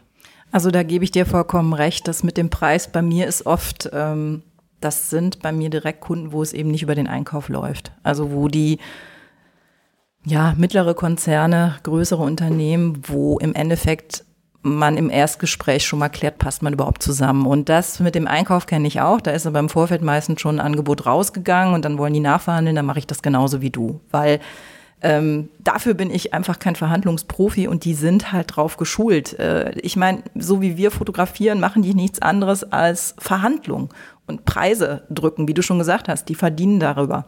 Und ähm, dem bist du halt nicht gewachsen. Und ich glaube, was äh, ein Punkt ist, zum Beispiel, es gibt ja die sogenannte Einwandbehandlung. Das ist zum Beispiel, was du jetzt eben meintest, so gibt es irgendwas, was man sich zurechtlegen kann. Ähm, ja, wenn so Sprüche kommen wie, oh, das ist aber teuer oder gehen da noch 15 Prozent, dann kann man sich bestimmte Sprüche oder Sätze zurechtlegen, ähm, um dem entgegenzuwirken. Also was fällt mir da jetzt ein? Ja, also Viviane, gehen da, gehen da denn noch 15 Prozent? Da würde ich sagen, äh, warten Sie einen Moment, ich schaue mir das nochmal in Ruhe an. Äh, müssen mal gucken, ob wir da bei den Positionen noch was machen können. So würde ich da erstmal mit umgehen. Ich ah, das ist interessant. Also, also, nimmst du das genauso wie ich, ich dass das du in dem Moment erstmal das rausnimmst, dass genau. du dem gar nicht konkret was anhörst, genau. sondern sagst, ich denke darüber nach und da kommt gleich die Antwort. Ah, okay, dann genau. liegen wir gar nicht weit genau. auseinander. Also in so einem Fall äh, lasse ich mich da erstmal gar nicht drauf ein, weil ich, wie gesagt, ich gehe dann über ähm, oder über Leistung. Also da würde ich auch sagen, ja, da, sicherlich können wir irgendwo noch was tun, aber da müssen wir die, über die Leistung sprechen, wäre auch so ein typischer Satz von mir. Weil das ist etwas, ähm, finde ich persönlich auch schwierig, bin ich auch nicht unbedingt immer so sicher drüber. Ich ärgere mich manchmal auch über mich, wenn dann Sachen kommen, ich merke, ach, der hätte jetzt anders reagieren müssen. Ähm, und zum Thema Einwandbehandlung, da gibt es auch, also ich habe nie ein Seminar besucht, ich habe aber so, ähm, es gibt da ein paar Bücher, die man sich kaufen kann, wo man dann sich so ein paar Sprüche zurechtlegt. Zum Beispiel finde ich halt, was ich immer ganz schön fand, wenn jemand sagt, oh, das ist aber teuer. Ähm, ich habe gelernt, eigentlich dem Kunden immer erstmal recht zu geben. Dann sage ich, ja, das ist auch teuer. Aber wollen Sie, wollen Sie, sage ich mal, ein Citroën oder wollen Sie ein Porsche? So, und ich bin halt Porsche. Ja gut, aber da, so. da, da, da, ja, da denke ich auch manchmal mal drüber nach. Ne? Dann denke ich mir halt auch, ja klar, also du fährst jetzt als Dienstwagen ja auch nicht gerade in Renault, aber äh, ähm, also ich habe da immer das Problem mit, dass ich sage, äh, ja, das ist teuer, aber wenn ich jetzt zum Beispiel sage, wir wollen Sie ein Citroën oder ein Porsche, also ich finde das ein bisschen also ja. für mich zum Beispiel ein bisschen großkotzig zu sagen, ach übrigens, also ich bin übrigens der, ich bin übrigens die S-Klasse. Das können Sie sich halt überlegen, womit Sie bei Ihrem Kunden vorfahren wollen. äh, und wenn Sie mich als S-Klasse buchen, also ich habe hier auch eine Referenzliste von hier bis China und da steht drin, wen ich in dieser S-Klasse schon alles gefahren habe. ja, aber ich finde, das ist dann so ganz, so, so ein, äh, also da, da tue ich mich dann immer so ein bisschen schwer. Also das denke ich schon. Mhm, mhm ne? das mhm. ist, äh, ich habe einen anderen Fotografen, der kostet die Hälfte. Und äh, dann denke ich mir, ja, dann frag dich doch mal warum. Aber ja, aber genau ähm, genau das kannst du ja, ja, aber genau das kannst du halt sagen. Ich meine, wenn da jemand da sagt, ja, der kostet die Hälfte, dann würde ich sagen, ja, können Sie denn auch begründen, warum? Welche Leistungen hat er denn? Äh, welcher Leistungsunterschied ist denn da? Das wäre, ich würde, also wenn, wenn solche Fragen kommen, stelle ich in der Regel entweder eine Frage oder ich sage dem Kunden erstmal, ja, das ist teuer, da haben Sie vollkommen recht. Aber Sie bekommen von mir auch eine Leistung, die dem Preis gerechtfertigt ist. Und dann geht's halt darum, in die Verhandlung zu gehen, was kriegt er denn und warum ist denn der andere Fotograf äh, günstiger? Weißt du, wenn der andere Fotograf gerade zwei Jahre im Rennen ist, dann kann er von mir aus fünf, äh, sag ich mal, 15 Prozent günstiger sein. Wenn du aber es sei denn, er heißt Alina Schessler. das ist. Ja, ich habe mir überlegt, dass ich die jetzt jedes Mal einmal mit unterbringe. okay, ähm, wer ist das? Nee, das Entschuldigung, schon, aber, man muss. ich kenne ja, sie leider mal nicht. den Pickdrop Podcast, okay. großartige Frau. Okay. Ähm, nee, also äh, ich bin vollkommen bei dir. Ähm, ich glaube, dass man auch mit einkalkulieren äh, muss, äh, klar, bei, äh, sowohl bei Werbeagenturen als auch bei Endkunden, mit wem spreche ich überhaupt? Mhm. Also was für mich ganz wichtig ist im Rahmen dieser Verhandlungen, deswegen äh, im Erstgespräch gucke ich erstmal, was wollen die, was haben die. Ich stelle denen viele Fragen, damit ich eben das Angebot so differenziert wie möglich äh, schreiben kann äh, und so weiter. Und versuche dabei zwischen den Zeilen rauszukriegen, wie viel Ahnung hat die Person auf der anderen Seite, wovon sie spricht. Mhm, ja. Ja, es gibt ähm, ist häufig so, äh, auch also bei Firmen als Endkunden, dass du da jemanden hast in der Marketingabteilung, ähm, die dann, was ich was, das erste Mal wirklich ein Fotoshooting veranstaltet. Oder das zweite Mal, das erste Mal hat sie mit einem lokalen Fotografen zusammengearbeitet. Das ist darüber hinaus auch so, wo kommt die Firma her? Wenn bei mir eine Firma genau. anruft aus äh, äh, Berlin, Frankfurt, von mir aus Nürnberg, Heilbronn oder was weiß ich nicht was, dann weiß ich, dass die schon grundsätzlich wissen, dass ich von weiter her komme. Das heißt, die Wahrscheinlichkeit, dass sie mich wegen meiner Bildsprache haben wollen, ähm, ist relativ hoch. So, da weiß ich, da kann man mit denen ganz normal über Bilder reden. Die wissen auch so ein bisschen, was sie tun. Äh, was ganz anderes ist zum Beispiel, wenn ich aus dem, ich sag mal, lokalen Umfeld äh, 30, 40, 50 Kilometer angefragt werden. Da gibt's nämlich immer wieder Kunden, die sich irgendwie bei Google gesucht haben. Äh, ich brauche Fotograf, ne? Gebe Bescheid, Fotograf bei Google. So, und dann kommen da eben irgendwie ein paar Fotografen raus und dann werden die angefragt nach Tagessätzen und äh, da ist der Hochzeitsfotograf ähm, genauso dabei wie der äh, Porträtfotograf, der Corporate-Fotograf, der Werbefotograf, der Automobilfotograf, weil denen überhaupt nicht klar ist, dass es überhaupt unterschiedliche Genres gibt. Ne? Also es war jetzt nicht wertend, äh, die unterschiedlichen Genres, sondern die an, einzelnen Bereiche funktionieren ganz unterschiedlich. Ne? Das, äh, der eine äh, arbeitet mit äh, Pauschalen fürs Wochenende, der andere macht dies, der andere macht jenes. Und dann hast du da plötzlich jemanden auf der anderen Seite, dem kannst du auch schwer erklären, was du willst, weil der stellt sich dann raus, der möchte ja eigentlich Bilder haben, die überhaupt nicht in deinem Spektrum sind, die in keinster Weise irgendwie was mit dem zu tun haben, was du jetzt, ähm, was du jetzt, was du jetzt irgendwie machen kannst oder machen möchtest. Und ähm, deswegen, für mich ist es wichtig, gerade wenn es lokale Anfragen sind, zu gucken, weiß die Person, was sie anfragt, weiß die Person, ähm, was sie bekommt, weiß die Person überhaupt, was sie will. Ähm, und Ansonsten auch bei größeren Firmen, die das häufiger machen, bei der Marketingabteilung, da ist die Wahrscheinlichkeit schon höher. Da weißt du aber auch nicht, mit welchem Fotograf oder welcher Fotografin die vorher zu tun gehabt haben. Das ist nämlich auch manchmal ganz entscheidend. Und der größte Trugschluss, den ich immer wieder hatte, ist, dass ich mit Werbeagenturen zu tun hatte und immer gedacht habe, naja, das ist ja eine Werbeagentur, das ist ja jetzt ein Art Buying oder das ist eine Art Direktorin, die wird schon wissen, was sie tut. Äh, tu, Leider nein. Leider vollkommene ja. Fehleinschätzung.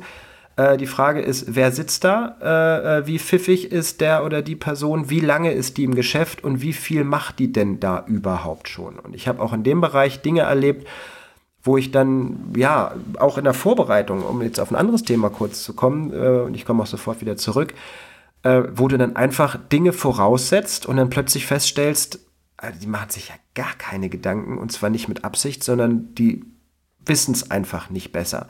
Und ich glaube, dass eben auch eine ganz große Frage ist, äh, unabhängig von Persönlichkeiten, wie sich jemand benimmt, ob jetzt e-, jemand eher ähm, offensiv ist, vielleicht doch ein bisschen zickig, ob jemand einen schlechten Tag hat, was weiß ich, ähm, dass man eben einfach auch eine ungefähre Vorstellung davon hat, wer sitzt da gegenüber, was kann die Person, was weiß die Person und wie tief steckt die Person da denn jetzt eigentlich drin. Ne, weil wenn du jetzt irgendwie dir da ein, zwei Stunden ans Bein bindest mit allem und den verhandelst und den, ich weiß nicht, dann kommen die mit der Preise, dann kommt das Angebot zurück und dann sagen sie, ja, also den Assistenten, den kannst du rausnehmen, weil wir haben hier einen Praktikanten, der kommt auch mit, der kann dir das Licht dann schieben. Mhm, kenn ich. Ja, das ist schön. Ja. Äh, schieben kann er das gerne, aber er kann es halt nicht aufbauen und er weiß auch nicht, wie man es einstellt. Richtig, ja. Ähm, aber da haben wir ja schon, genau, wie du schon sagst, da hast du aber in dem Moment schon ein Verhandlungsargument. Da hast du wieder einen Grund geliefert, warum dieser Assistent wichtig ist. Und es ist genau Ganz das. genau. Und das ist übrigens auch was, ähm, wo ich einfach, ich glaube, in der Ausgabe Assistenten hatten wir das auch einmal. Mhm. Es gibt, habe viele Kollegen getroffen, die gesagt, ja, nee, Assistent kriege ich beim Kunden nicht mit, der hat da jemanden und so weiter. Ähm, ich glaube, dass das ein Ergebnis schlechter Verhandlungen ist. Ja. Weil wenn ich einen Assistenten mit drin habe und jemand sagt, nee, ich möchte den rausstreichen, dann muss ich, und dann sind wir beim wasserdichten Angebot und bei dem Wissen, was man will, dann muss ich in der Lage sein, dem Kunden den Mehrwert eines Assistenten zu erklären. Genau. Und der Mehrwert eines Assistenten, den kann man in zwei Sätzen zusammenfassen. Ähm, es ist schneller, es ist effizienter, äh, ich schaffe mehr am Tag und äh, im besten Falle kann man nebenbei schon mal was runterladen. Man sieht was, äh, wenn man Digital Operator hat. Dadurch hat man weniger Nachbereitungszeit, die beim Fotografen viel teurer ist, als wenn man sich jetzt zum Beispiel noch einen Digital Operator mietet und so weiter und so fort. Also es muss einfach klar sein, man kriegt aus den acht Stunden mit einem guten Assistenten einfach mehr raus. Und zwar so viel mehr, dass der Kunde, äh, dass sich das dann in dem Moment auch dementsprechend lohnt. Weil ich nämlich, äh, während ich mit dem Kunden darüber spreche, was ich tue oder was ich machen möchte, oder die von mir aus die echten Mitarbeiter weich koche, indem ich die irgendwie ein bisschen zuschwalle, äh, brauche ich mich nicht um die Technik zu kümmern, die baut nämlich gerade jemand anders auf für mich und dann kann ich einfach anfangen zu arbeiten und muss nicht alles gleichzeitig machen, mache Fehler, äh, habe schlechte Atmosphäre.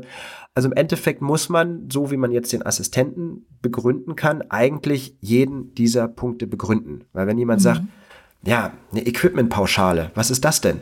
Dann sage ich, ja, ganz klar. Also ich arbeite mit aktuellem Equipment, mit den aktuellsten Kameras und so weiter und das ist auf drei Jahre kalkuliert, was das kostet. Dann werden die wieder abgestoßen und das ist umgerechnet auf die Anzahl der Shooting-Tage, die ich habe und daraus ergibt sich diese Pauschale. Punkt. Ja, aber alleine ja? mit dem, wie du es gerade erklärt hast, versteht es jeder Kunde und würde nicht sagen, ja, die können wir aber nicht zahlen. Wenn du, ja. das ist es genau. Ich glaube, das ist, das ist das Zaubern oder das Zauberwort der Verhandlung. Ganz klar wissen, wofür steht das, wofür brauche ich es und die Argumente einfach haben und nicht erst haben, wenn der Anfrage kommt, sondern sich vorher genau klar machen und vielleicht auch wirklich ein Angebot schreiben, mal für sich genau das dahinter schreiben. Also ganz klar diese Position, weil wenn du dann in so eine Frage kommst und die meisten werden unsicher, dann hast du zumindest das schon mal im Vorfeld gemacht und hast mehr Sicherheit dadurch. Ja, oder trainier mit irgendjemandem. Ja. Das ist bestimmt auch lustig. Oh ja. ich kann, wir also. können ja mal Bad Cop, Good Cop spielen. wir sind jetzt fast so weit, dass wir mal Fragen äh, zusammenfassen, fragen können. Was sind denn die Fragen, die mir helfen, sicher zu verhandeln. Äh, ganz kurz vorher dieses DISG-Modell. Mhm, mh, das genau. kann man einfach googeln, ja? Das kann man googeln. Also wenn du DISG, also Disk-Modell eingibst, äh, da gibt es sogar auch äh, Analyse-Tools im Internet, die kostenlos sind, wo du dich selber einschätzen kannst. Du kannst da ein bisschen was zu lesen. Das ist überhaupt kein Problem. Also im Grunde genommen gibt also es auch Also es ist wie so ein Fragebogen für Hochbegabung oder ADHS. Ne? Das heißt, genau. danach weißt du irgendwie, ich, äh, ja, nee, es geht, ich, ich glaube... Ich habe IQ von 180 und äh, drehe auch ansonsten so vollkommen frei. Äh, das muss einfach dieses Krankheitsbild sein. genau. nee, Gut. das kann, wie gesagt, du kannst da auch ein Buch dir zu bestellen. Äh, es ist überhaupt kein Problem oder ein Seminar zu buchen. Ich glaube, was ganz gut ist, einfach so ein bisschen auch ähm, im Grunde genommen beim Seminar hast du halt diese praktischen Anwendungen und so bestimmte Typen, die einem immer begegnen, äh, dass man darüber nochmal spricht und dadurch einfach auch mehr ähm, ja, aus so einem Seminar geht und dadurch mehr Sicherheit hat. Ähm, ist einfach die Frage, was man für ein Typ ist, wie man das gerne erlernen möchte. Ja, nichts für mich. Ich lese ja sehr ungern. ähm, ja, ich habe das lieber eins zu eins. Also ja. bei mir ist das so gerade bei Fachbüchern so nach der ersten, zweiten Seite, dann ist es mit Schriftgröße, dann werde ich irgendwie müde oder dann komme ich auf irgendeine Idee, dann äh, denke ich der Idee hinterher und dann ist das Buch irgendwie, also ich bin dann, glaube ich, eher tatsächlich selber eher der äh, äh Podcast- und eins zu eins Workshop-Typ. Ich auch. Also nochmal, Fragen, die mir helfen, sicher zu verhandeln.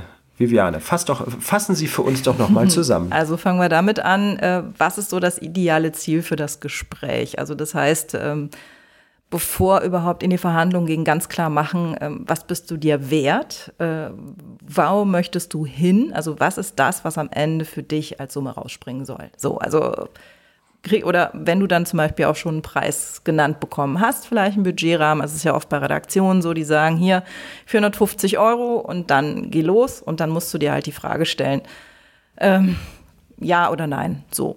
Und das ist, glaube ich, erstmal ausschlaggebend, genau. Und da, also genau, das ist halt die Sache, was ist dein Limit, was sind die Konditionen, die dich betreffen, ähm, ja, und was möchtest du überschreiten oder nicht unterschreiten? Das heißt, ganz klar von vornherein definiert haben, einfach den Wert. Genau. Und dann geht es halt weiter auch mit der Sache, ähm, wenn du Aufträge bekommst und du merkst, mh, hm, der Kunde hat aber jetzt wirklich nur das Budget und da ist auch nichts mehr drin. Also bist du bereit, halt auch Nein zu sagen? Also ist das wirklich der Job, der da jetzt kommt? Ähm, muss ich den unbedingt annehmen? Klar, es gibt Situationen, die kenne ich auch von mir selber, da ist das Jahr vielleicht nicht so gut gelaufen oder du merkst Mist äh, ja, Budget äh, reicht gerade nicht, um Miete zu zahlen und du musst diesen Job annehmen. Aber dann mach dir auch klar, dass wenn dieser Kunde ein Kunde wird, der dich wieder bucht, du definitiv äh, nicht weiter hochgehen kannst. Also klar, kannst du dann immer noch Nein sagen, aber am Ende des Tages äh, ähm, ist es eine Frage, ähm, wenn du einmal einen Kunden gewonnen hast für dich und der kommt wieder auf dich zu, ähm, wirst du erstmal auf diesen Preis genagelt und es ist dann nicht ganz so einfach, mal eben 1000 Euro aufzuschlagen. Das, ähm, also deswegen. Ja, 1000 Euro sicherlich nicht, nee. aber äh, da muss ich auch dazu sagen, also ich meine, aus aktuellem Anlass, Inflation und so weiter und so fort. Äh, Sprit ist teurer, andere Sachen sind auch teurer. Ähm, also ich habe festgestellt oder ich habe auch mit einigen Kollegen und Kolleginnen gesprochen, ähm, also in kleinen Schritten geht das sicherlich immer. Ne, dass man jetzt irgendwie, weil wenn jetzt zum Beispiel sagst, du schlägst jetzt mal 100, 150 Euro auf den Tagessatz drauf, wird jemand sagen, ah, naja, ich weiß nicht, aber wenn man sich das mal im Gesamtangebot anguckt, wenn man noch andere Posten hat, äh, sagen wir, Kurzes Rechenbeispiel, äh, wenn du einen Tagessatz von 1000 Euro hast und sagst, du machst jetzt 1150, dann denkst du dann, oh Mensch, 15 Prozent ist ganz schön viel, macht der Kunde das mit.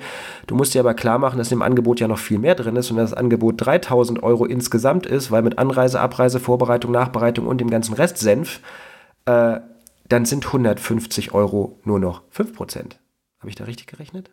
Ich glaube ja. Mhm. Nee, weiß Oder? ich nicht. Egal. ist ja auch egal, ob es jetzt richtig gerechnet ja, ist. Ich ja, glaube, ja. das Prinzip ist klar. Und ähm, ich glaube, dass man zu so neuralgischen äh, Punkten oder Momenten wie welch was einem Jahreswechsel auch ruhig äh, sich irgendwie zwischen Weihnachten und Neujahr mal hinsetzen kann und sagen kann, ähm, naja, wie ist denn das eigentlich mit meinen Kosten? Haben die sich in diesem Jahr verändert? Möchte ich jetzt im nächsten Jahr äh, hochgehen? Und äh, wenn ich eine Preiserhöhung habe in irgendwelchen Bereichen, bei Assistenten ist das bei mir in den letzten 15 Jahren häufiger vorgekommen, weil sich da paar Jahresturnus einfach die Preise auch von sich aus aus dem System heraus geändert haben. Das mit der Visagistin bei dir vorhin hatten wir äh, auch schon. Da muss man ein bisschen aufpassen, dass man erst guckt, was kostet die Visagistin in München, bevor mhm. man das Angebot schreibt. Mhm. Weil äh, die Preise in Berlin, Hamburg und äh, Hannover äh, durchaus nochmal andere sind. Na gut, es sind die Mieten auch andere. Ähm, nee, aber auch da wenn es um Verhandlungen vielleicht mit Bestandskunden geht, dass man eben weiß, wenn man eine Erhöhung hat, dass man die eben auch entsprechend begründen kann. Genau. Das ist so. immer Begründung ist das Wichtigste. Und wenn die irgendwie verständlich ist, bekommst du das in der Regel auch durch. Also die Erfahrung habe ich gemacht. Ähm, ich glaube, was auch noch ein ganz wichtiger Punkt ist, ähm, außerhalb von Preisen, also was kann man zum Beispiel in der Verhandlung noch einbringen oder fordern, wenn es jetzt um Konditionen geht, über Preise. Ähm, ich könnte nackt fotografieren. Ab jetzt kriegst du 1000 Anrufe pro Tag. also ich kann nur sagen, ich habe hier gerade ein sehr gutes Bild vor mir. Nein, äh, Nils ist nicht nackt. ähm, nee, aber es geht einfach darum, gibt es irgendwas, was du dem Kunden zusätzlich noch anbieten kannst? Ähm, das ist so ein Punkt. Also ich kenne das zum Beispiel, wenn man jetzt, ich sag mal, in die Hochzeitsbranche geht, da ist ja oft, dass die sagen, ja, wenn du mich buchst, dann gibt es vielleicht noch irgendwie ein paar Fotoabzüge dazu. Oder kann es zum Beispiel sowas sein wie, okay, wenn wir die Fotos machen, ähm, dann dürfen die Mitarbeiter jeweils noch zusätzlich ein Foto für sich haben, was sie dann äh, privat nutzen können oder sowas. Ähm, das sind jetzt nur Beispiele, ist auch die Frage, ob man das wirklich will oder auch so kommuniziert. Ähm, das sind einfach Ideen. Also da kann man sich auch überlegen, wenn man jetzt einen Kunden neu für sich gewinnen will oder was kann man vielleicht noch on top packen, um äh, den Kunden für sich zu gewinnen. Also oder zum Beispiel sagt man, ähm, weiß ich nicht, Vorbereitung im Sinne von, ich mache zum Beispiel, also zum Beispiel ein Kleidungsbriefing oder so, wenn du jetzt kein Styling hast, dass du halt sagst, okay, inkludiert ist halt immer, das gibt's halt kostenlos, äh, habe ich halt so, so einen kleinen Schrieb, wo drin steht, äh, was für Kleidung, Haar und Make-up äh, wichtig ist für die Personen, die abgebildet werden. So. Keine Motto-Krawatten. Zum Beispiel. Oder keine, äh, keine Hemden mit äh, kleinen Karos und Pünktchen oder sowas. Ähm, zum Beispiel sowas hat man vielleicht auf Halde liegen oder hat das mal vorbereitet und packt es da einfach rein und am Ende ähm, brichst du dir keinen keinen Ast ab und hast halt den Kunden für dich gewonnen, weil der merkt, oh cool, ich krieg ja was kostenlos. Ähm, oder das ist ja schon inkludiert. Ach super, das ist ja, ist ja toll. Äh, oder du nimmst dem Kunden dadurch auch so ein bisschen die Arbeit. Ähm, das ist auch ein ganz wichtiger Punkt. So in Verhandlungen gehen. Ähm, wichtig ist, dass der Kunde das immer nachvollziehen kann und der auch das Gefühl hat, du bist sicher, weil der Kunde am Ende Sicherheit braucht, um sich für dich zu entscheiden, unabhängig von dem, wie du fotografierst und auch dieses, was gibst du dem Kunden noch, wo er vielleicht nicht für zahlen muss? Und das können Kleinigkeiten sein. Ähm, Vielleicht ja. darf ich an der Stelle meinen Lieblingsvergleich wieder reinhauen, das sind die Restaurants.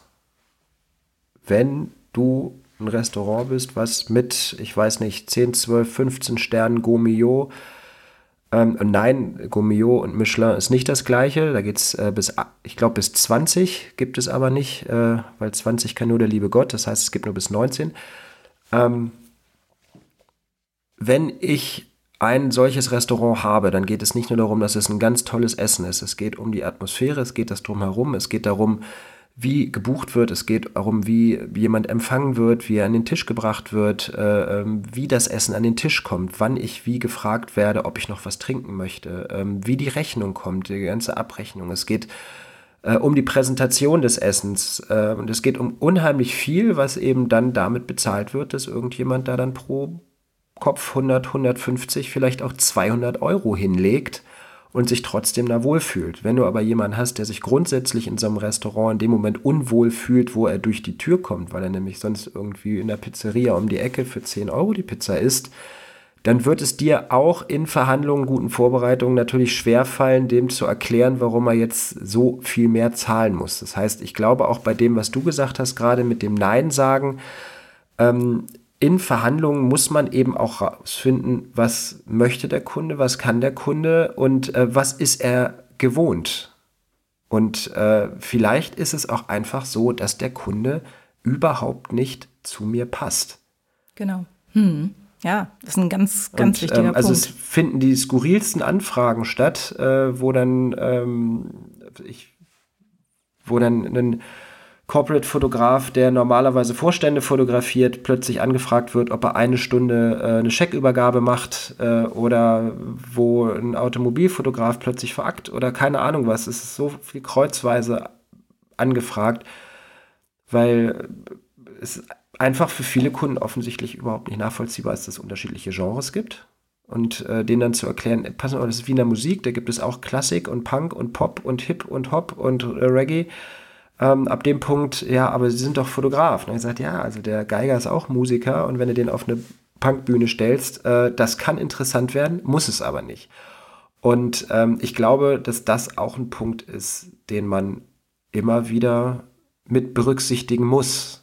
Ja, dass man, will man jetzt jeden Kunden haben? Und ich meine nicht mit passt der zu mir die arrogante Sicht so von wegen, ah, naja, nee, das ist nicht mein Ding, das ist nicht mein Niveau oder überhaupt, sondern einfach feststellen, nee, der will was ganz anderes, was ich eigentlich gar nicht mache und was ich auch eigentlich gar nicht möchte.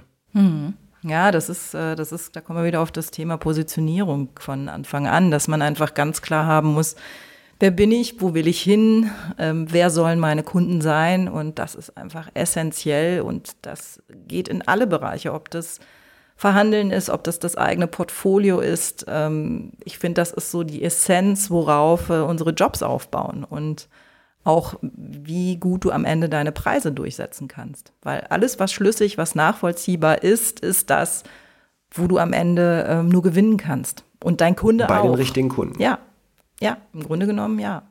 Ne, es ist, vom Grundprinzip ist es wie ein Speeddating. Wenn du da jemandem gegenüber sitzt und du drückst die richtigen Knöpfe, dann kommst du vielleicht dahin, wo du hin möchtest. Äh, wenn da aber jemand ist, der überhaupt nicht dein Typ ist und du bist deren Typ überhaupt nicht, dann ganz, brauchst du dich da auch nicht hinsetzen. Das bringt dann einfach nichts. Und deswegen muss man gucken, dass man das im Vorhinein auf der Internetseite einfach mal rausfindet, mhm. ob die Person was für dich sein könnte. Deshalb wird erst geschrieben, dann telefoniert und irgendwann trifft man sich persönlich. Also, um den Haken dran zu machen, wo finde ich Hilfe zum Thema Verhandeln? Du hast gesagt, es gibt Seminare zum Thema Verhandlungstrainings. Äh, pff, ich denke, kann man wahrscheinlich einfach googeln. Genau. Oder äh, man hält bei äh, LinkedIn die Fahne raus und sagt, äh, ich bin in Verhandlungen schlecht. Und dann kommen gleich ganz viele und sagen, ja, mit mir kannst du verhandeln. In vier Wochen hast du deinen Umsatz verdoppelt, was natürlich Blödsinn ist. Aber ähm, du sagst, es gibt Seminare zum Thema Verhandlungstrainings. Ich kann mir, kann ich immer nur wieder sagen, auch vorstellen, dass äh, Silke Güldner da eine sehr gute Ansprechpartnerin ist, falls man in dem Bereich nicht so firm ist. Ähm, du machst auch ab und zu Workshops zu dem Thema? Ja, das also korrekt? das war genau, also im Female Oder war das korrekt? Nee, das ist das ist korrekt und war auch korrekt, also beides gilt. Ich habe ich bin ja im Female Photo Club und hatte das einigen Kollegen mal angeboten. Das ist ja nur die Hälfte äh, der Belegschaft, ne? Das sind ja das sind ja nur Frauen. genau. Also, ja. also ich persönlich ich weiß also, nicht, ob ich da also, reinkomme, da rein darf, doch, du darfst, verkleiden du darfst. muss. Ich nein, darf, nein, äh, es ist so, dass es zwar Female Photo Club heißt, aber für jeden offen ist, äh, teilzunehmen oder Mitglied zu werden, der das möchte. Und äh, das heißt, wir haben auch einige Männer, die Supporter sind, die äh, sozusagen mit dabei sind und ähm, uns supporten.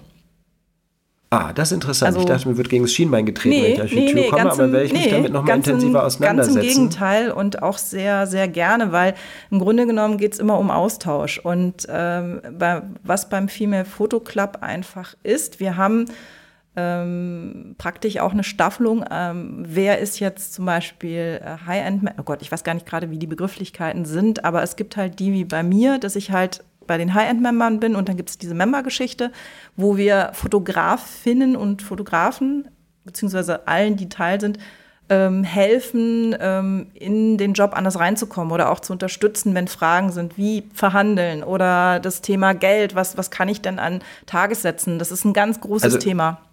Ich glaube, äh, Berufsverbände, Fotoclub und so weiter schreiben wir mal auf die Liste. Genau. Machen wir mal eine eigene Runde mit. Ähm, Seminare zu Verhandlungstrainings kann man googeln, finden, gibt es beim Fotoclub äh, BFF, bin ich mir relativ sicher, dass die auch was auf die Beine stellen ja, würden, sie. wenn man sie haben mal sie. direkt fragen täte. Haben, haben, sie schon, haben sie schon. Haben sie schon, äh, die haben die äh, Academy äh, ins Leben gerufen, da gibt es ganz unterschiedliche Bereiche, die genau. auch äh, unter anderem eben von der äh, Dorothea Lang oder eben von der Silke Güldner unterstützt werden. Das macht auch in der Regel sehr viel Sinn. Ähm, und dazu gibt es, hast du im Vorgespräch gesagt, noch ein Buch als Beispiel. Das heißt Zu teuer, Ausrufezeichen. 118 Antworten auf Preiseinwände von Roman Kmenta. Genau, das ist ein so, Buch, ja, was ich selber habe. Und das ist, was ich meinte, das ist diese äh, Einwandbehandlung, weil die finde ich auch immer total schwierig. Und ich habe mir einfach dieses Buch bestellt und ein paar Sachen unterstrichen und das hilft halt einfach, um sicher zu werden. Du hast halt so ein paar Sprüche auf Lager und äh, damit nimmst du erstmal den Druck aus dem Gespräch und fühlst dich ein bisschen sicherer. ich bin nicht zu teuer, du hast einfach zu wenig Geld einkalkuliert. Ja, aber es sind einfach so Sachen, die, die helfen einfach, die, die Unsicherheit oder das Ungute Am Preis Gefühls. was machen. Ich kann Ihnen die Nullen ausmalen. In welcher Farbe hätten Sie die gerne? genau, ich sehe schon. Äh, du solltest dein eigenes Einwandbuch rausbringen. Ja, ich glaube einfach, dass man mal gesammelte Werke von äh, Fragen, die man als Fotograf äh, bekommt, äh, im Rahmen von Preisverhandlungen, Jobanfragen. Ich glaube, das würde mal Spaß oh machen, oh, ja. weil äh, das sind viele Sachen dabei. Jetzt, ähm, deshalb ist das Thema auch so spannend. Es gab am Anfang eben äh, sicherlich äh, das Thema Agentur äh, äh, poppt immer mal wieder auf. Mhm. Ähm, also es gibt Dinge, die in vielen Zusammenhängen passieren, wo ich glaube, wenn man die mal aufschreiben würde, dann würde sich jeder in diesem Buch wiederfinden in ein paar Fällen und äh, die restlichen 85 Prozent wahrscheinlich einfach mal schlicht nicht glauben. Und ich kann sagen, nee, stimmt alles. äh, ist so, gibt es so. Mhm. Ja, ich würde sagen, wir sind, glaube ich, einmal durch. Ja, also ich wüsste jetzt nicht erstmal so im ersten Moment, was uns noch fehlt. Es sei denn, du hast irgendwas noch auf dem Herzen, was nee. jetzt. Äh, überlegt mh. euch, was ihr wollt, überlegt ihr wie, euch, wie viel ihr wollt, überlegt euch, wo eure Grenzen sind. Macht das nicht erst, wenn der Kunde anruft. Macht euch klar, dass eine Verhandlung hinter jeder Ecke drohen kann, bei einem äh, spontanen Anruf. Wenn jemand sagt, oh, wir brauchen noch fünf, äh, fünf Bildbearbeitung, äh, fünf Bilder Bildbearbeitung, können wir da nicht mal eben schnell äh, auf dem Job, ah, jetzt wären wir heute nicht fertig, können wir nächste Woche noch einen halben Tag machen, wir haben jetzt aber kein ganzes Tag Budget. Ähm, eigentlich muss man in jedem Moment wissen, was sowas kosten würde, wie man damit umgeht. Deshalb macht es Sinn, neben einer Angebotsstruktur, einer Preisstruktur, einer Tagessatzstruktur, an dieser Stelle nochmal die Empfehlung äh, zum Thema Tagessatz, haben wir auch eine Ausgabe, dass ihr wisst, wo komme ich her, wo will ich hin, was mache ich hier überhaupt? Und äh, wenn mir so eine Frage gestellt hat, wie reagiere ich da drauf, weil äh, in dem Moment zu drucksen oder einfach aus der Not heraus ja zu sagen, hey klar, kein Problem, also den halben Tag hänge ich noch dran, nein, den müssen Sie nicht extra bezahlen. Aus der Nummer kommt ihr im Zweifel nicht wieder raus oder im schlimmsten Fall, wenn ihr für jemand anders einen Job macht äh, äh und dann eben auf dem Job der Kunde euch anquatscht für einen weiteren halben Tag und ihr da Mist erzählt, dann ist der Fotograf oder die Fotografin, äh, von dem ihr den Job einmalig gekriegt habt, auch in Arsch gekniffen, weil die Person dann nämlich dann in Zukunft auch nicht wieder rauskommt. Lange Rede, kurzer Sinn. einmal durchstrukturieren, Checkliste machen, äh, sich damit beschäftigen, von allen möglichen Freunden, Bekannten, Fotografen einfach mal rauskriegen oder mit denen sprechen. Was nehmt ihr, wie macht ihr das? Äh, und offen und gut kommunizieren. Genau. Und ich. Und wenn sie frech sind, trotzdem auflegen. genau. Und äh, darf ich da noch ein ein Ding hatte ich dabei? Oh, oh, okay, das war schön. Okay, ein komm, komm hau raus. äh, die, äh, wir hatten einen, äh, boah, das war großartig. Das ging um ein fünftägiges Shooting irgendwie und äh, ähm, die bei der Location äh, dann fiel, fiel der ähm, Art Bayerin, ja, nee, da musst du jetzt ja irgendwie noch vorbeifahren und so. Und die musste dir ja vorher alles nochmal angucken was ja grundsätzlich nicht verkehrt ist. Und ich habe gesagt, Mensch, das hättest du dir vorher auch schon überlegen können, dann schreibe ich dir ein neues Angebot. Und dann hat die gesagt, ja, nee, also das ist irgendwie, ja, also sie hätte jetzt in Berlin ein paar Fotografen, die würden da einfach so vorbeifahren und das wäre jetzt ganz schön frech von mir. Dann habe ich gesagt, ah, okay, das ist eine super Idee. Dann ruf doch einfach mal die Berliner Fotografen an, ähm, weil ich habe jetzt hier irgendwie noch ein, äh, ein zweites Gespräch und dann äh, ruft doch die Fotogra Berliner Fotografen an, klär das mal mit denen. Und äh, die Location war aber in Hannover. Hm. Und von mir aus, ich habe ja auch gesagt, was soll das, ne? Ich muss da eine Stunde hinfahren, bin zwei Stunden da, eine Stunde zurück, aufbereiten, mit allem, was dazugehört, äh, bin ich einen Tag mit beschäftigt. Den gibt's Richtig. nicht so. Ja. Und ähm, zumindest haben wir uns dann bei dem Gespräch getrennt und ich bin dann Nachmittag mit meiner Familie äh, in Harz gefahren und ich glaube, eine Stunde später ging das los mit den Anrufen und als wir aus dem Harz zurückkamen, waren das dann, glaube ich, acht oder zehn. In der Zwischenzeit hat sich dann die Nummer gewechselt. Die Chefin hat dann persönlich angerufen, hat sich dafür dann nochmal entschuldigt und ähm, das war, aber der Versuch war da. Mhm. Ne? Es gibt ja die Berliner Fotografen, die machen das für Umme. Ah, okay. Ne? Ja, und, ich kenne äh, keinen, aber. Nee, nein, natürlich nicht. Aber das ist halt einfach manchmal so, und hast du jemanden auf der anderen Seite, der äh, sagt, ja, ich bin Auftraggeber, ich sitze hier am längeren Hebel. Mhm. Und ähm, das tun sie nämlich, glaube ich, nicht. Nee. Und äh, mir ist es äh, auch in Verhandlungen oder in diesen Gesprächen wichtig. Und das ist zum Beispiel auch der Punkt, wo ich dann irgendwann Nein sage. Mir ist es wichtig, dass ich das Gefühl habe, dass ich in der Kommunikation als Partner ja. Äh, auf Augenhöhe angesehen werde. Wir machen das zusammen äh, ich halte dieses, äh, der Kunde ist König, für vollkommen überholt, weil das sorgt nur für einen Haufen äh, gepemperter Monarchen, die sich benehmen wie die Axt im Walde. Ähm, ich möchte mit Endkunden und mit Agenturen einfach auf Augenhöhe arbeiten und wenn jemand äh, da dann hinkommt und sagt, ja, nee, also das musst du jetzt unbedingt machen oder naja, wir haben jetzt hier irgendwie noch das dazu gemacht und dann sagst du, ja, dann mache ich euch ein neues Angebot. Ja, nee, also wir haben das auch nicht kalkuliert und berechnen das auch nicht, was von Werbeagenturen dann auch, unser Budget ist ja auch schon erschöpft und wir sitzen ja alle in einem Boot.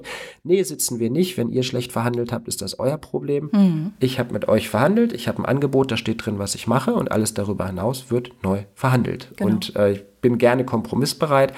Aber wenn diese Kompromissbereitschaft und das Erbringen von äh, kostenlosen Zusatzleistungen grundsätzlich vorausgesetzt wird, das ist der Punkt, wo bei mir das Nein relativ spontan und relativ auf dem Fuß folgt. Und ähm, in der Regel ist es dann übrigens so, äh, dass auf dieses Nein auf der anderen Seite dann beschwichtigendes ist, dass ihnen leid tut. Das war ja gar nicht so gemeint. Und dann fragt man manchmal, ja, wie war es denn gemeint? Ähm, aber am Ende des Tages wird das dann bezahlt. Ja, ja und ähm, ich bin ja immer der Meinung, in Verhandlungen ist ja so ein bisschen wie auf dem Bazar. Und ich bin gerne auf dem Bazar unterwegs, wenn am Ende dann geklärt ist, was man will. Also deswegen, ich finde, Verhandeln ist auch etwas, ähm, womit man Spaß haben kann.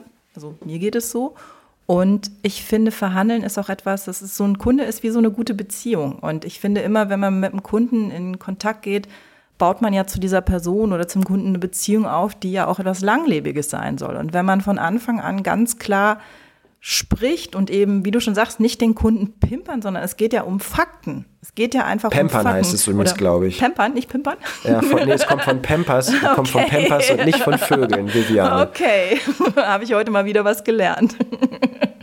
also da geht es einfach darum, am Ende soll ja mein Kunde und ich eine ganz klare Definition haben von dem, was wird erwartet. Und es geht immer um Erwartungsvorstellungen an den anderen. Ich habe ja eine Erwartung an meinen Kunden, was der für mich macht und der Kunde genauso an mich. Deswegen, ähm, klar, Kunde ist König, kann man so sagen, aber ich sehe es ein bisschen anders und äh, ich sehe es, dass es um Augenhöhe geht. Da gehe ich komplett mit dir, Nils, und das beginnt halt schon im Erstgespräch. Und wenn das nicht gegeben ist, dann bin ich auch jemand, die ungerne diesen Job macht. Also ich habe das auch mal erlebt, äh, da war eben nicht die Augenhöhe gegeben und ich habe gesagt, für diese Person werde ich nie mehr in meinem Leben arbeiten wollen. Und, auch das ja. ist ein schönes Schlusswort. Ja. Hatte ich auch schon. Sollte man tun, sollte man nicht grundsätzlich ausschließen. Wir machen jetzt hier den Sack zu. Überzogen haben wir eh schon. Äh, das nächste Mal verhandeln wir über ein anderes Thema. Das werden wir uns jetzt gleich äh, schlau überlegen. Und äh, ja, wir hoffen, dass das ein oder andere dabei war, wo ihr sagt, okay, ist nützlich, äh, vielleicht auf die nächsten zehn Jahre verdiene ich damit mehr Geld. Würde uns freuen. Jawohl, dann bis bald. Ja, bis bald. Mach's gut. Mach's gut, Nils. Bis dann. Tschüss da draußen. Ciao. Das war's mit dieser Ausgabe des PickDrop Podcasts. Auf iTunes, Spotify, YouTube oder in deiner Lieblingspodcast-App findest du noch viele andere Folgen und kannst diesen Podcast abonnieren, damit du keine Folge mehr verpasst. Und natürlich freue ich mich, wenn du auch mein Bildübertragungstool PickDrop einmal selbst ausprobierst. Damit kannst du als Fotograf deine Bilder noch einfacher mit Kunden teilen und mit ihnen zusammen an deinen Fotoshootings arbeiten. Bildauswahlen, Feedback zu einzelnen Bildern sowie der Versand deiner fertigen Bilder werden damit zum Kinderspiel. Unter pickdrop.com kannst du dich jetzt ganz einfach anmelden und kostenlos loslegen. Vielen Dank fürs Zuhören, bis zum nächsten Mal.